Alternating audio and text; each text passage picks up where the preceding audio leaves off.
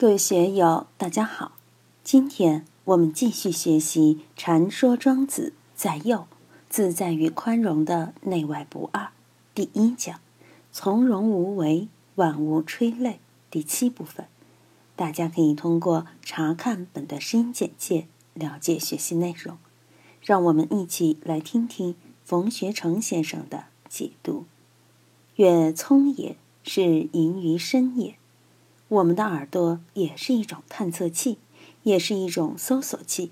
天网工程离不开我们的眼睛、耳朵。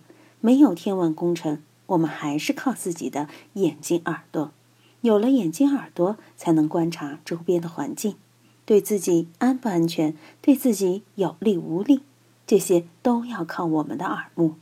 你说话得留心呀，外面可是耳目遍布的呀。这是历史上。特务政治给社会民众布下的阴影，但是越聪想让自己的耳朵更上一层楼，那就是隐于深，你就陷在这类信息的罗网之中。我也经常说，我们的注意力是唯一的，时间是唯一的，精神是唯一的，就是现在此刻当下。你现在此刻当下，把注意力放在眼睛。放在耳朵及相应的色身上，那你的心就在眼睛、耳朵及相应的事物上。限于具体的事情，你的心就在具体的事情上。你今天在抓贼，心就在抓贼上；你今天要公关，心就在公关上；你今天要打算盘，心就在打算盘上。用现在佛教的话来说，就叫着相，也叫着事。会把我们的菩提性给束缚了，把我们数穷三界、缘果实虚的真如佛性约束在一个很细小的具体事项之中。从道家来说，就是把我们的大道拘束了，划不来。所以修道的人要在这方面得解脱，从有为之中解脱到无为，从具体的事物之中，从有相的事情之中解脱到无相，通过排比顺推。就可以达到圣人的境界。悦人也是乱于德也。我们学儒的朋友喜欢人，也喜欢说人谈人。悦人的人就已经离开德了。如果是有德的人，大德不德，大人不仁嘛。真正的仁人哪里还需要去说人呢？哪里还需要去好人呢？你喜好人，那就说明你离仁义道德太远了。仁义道德是外在于你，你才会不停的去追求。愿义也是备于礼也，对不义之人才给他说义，说某人不仁不义不好，为什么呢？这个人不好，已经不仁不义，你才给他说仁义，你不能治胃病。另外，说仁义的人是不是多事呢？你如果给老虎、狮子说仁义，说你们不要吃牛羊，牛羊又没有惹你们。你们凭什么去吃它们？这个道理你能说通吗？你让老板不要赚钱，他怎么可能不赚钱？不赚钱，他就不当老板了，对不对？你说要他去奉献，要交税，他交给国家的税只是他利润的一部分，把他的利润全部捐献给国家，全部捐献给劳苦大众，那老板的资本还能运转吗？根本没法运转，这样的企业也就该破产了。所以，乐义也是备于礼也。利润要不要？要，并不是不要，但是不能备于礼。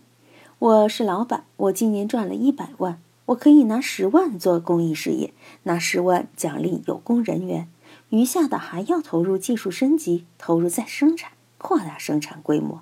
为了将来有更大的发展，自己应有一个义，但也不可能为了一个义字就去倾家荡产。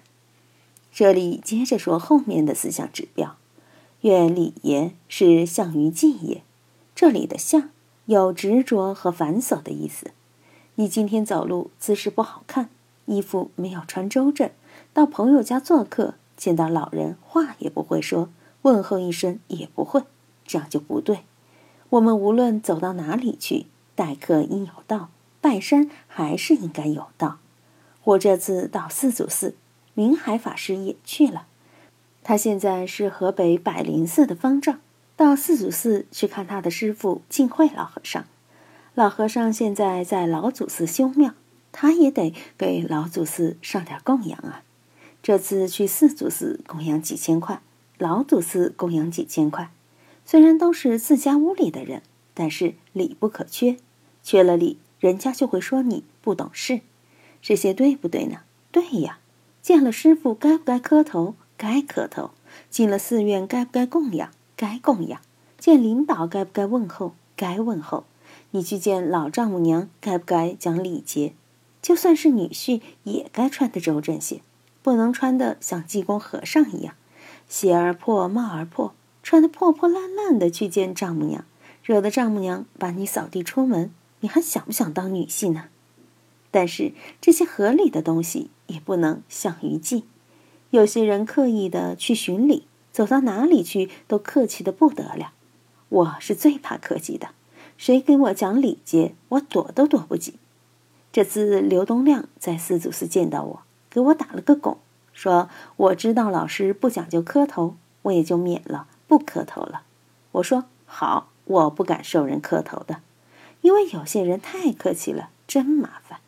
到寺院里去，早上上殿、过堂都有礼，遵不遵循？要遵循，而且还要法相庄严。随众上殿，你要把服装穿好，鞋子穿好，把一套念诵次第念诵完，基本上要一个钟头。然后又到五官堂里去念念经，饭摆在桌上都冷了，你都不敢动筷子。最后把天神、土地、各路鬼神供养完了，再把木鱼一敲。这下好了，大家才能端起碗进餐。作为寺院，他需要这些规矩；出家人当然要讲这些规矩。作为在家人，一般的老百姓就不需要这些规矩。以前在儒家社会，特别是春秋时代，要遵循周公之礼，这是很繁琐的。最近，中央电视台十频道根据西安发掘的西周明堂建筑来讲古代礼仪。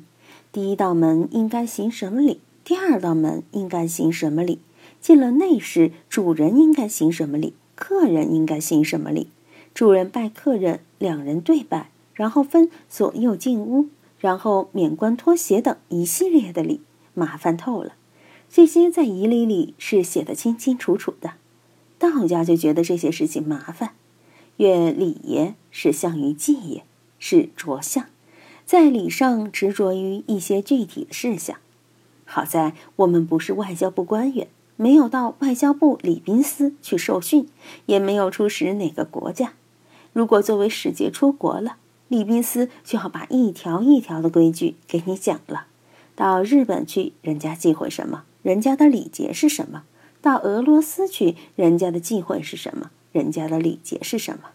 总之，习俗文明不同的国家。它就有不同的忌讳、不同的礼节、不同的习俗，大家就要注意。累不累人呢？确实累人。乐乐也是相于淫也。音乐你喜欢吗？乐的确有怡情的作用，进一步来说，它也有煽情的作用。怎样在音乐之中达到一种清纯的平衡？经典音乐要好一些，靡靡之音就不行，乱人心智。正位之音很低俗，孔夫子都说正声淫嘛，弄不好就乱性。所以我们现在看到歌舞厅里的人是摇头丸跳舞时的那个疯狂，确实感觉到有点恐惧。越圣也是相于义也，你越圣说圣人，你这样提倡那样宣传，当然圣人有标准，孔夫子就是圣人，诗书礼乐射御。这些都是义六义嘛？你仅说圣人的这一套，你就着相于此，执着于这些方面的记忆了。越智也是相于疵也。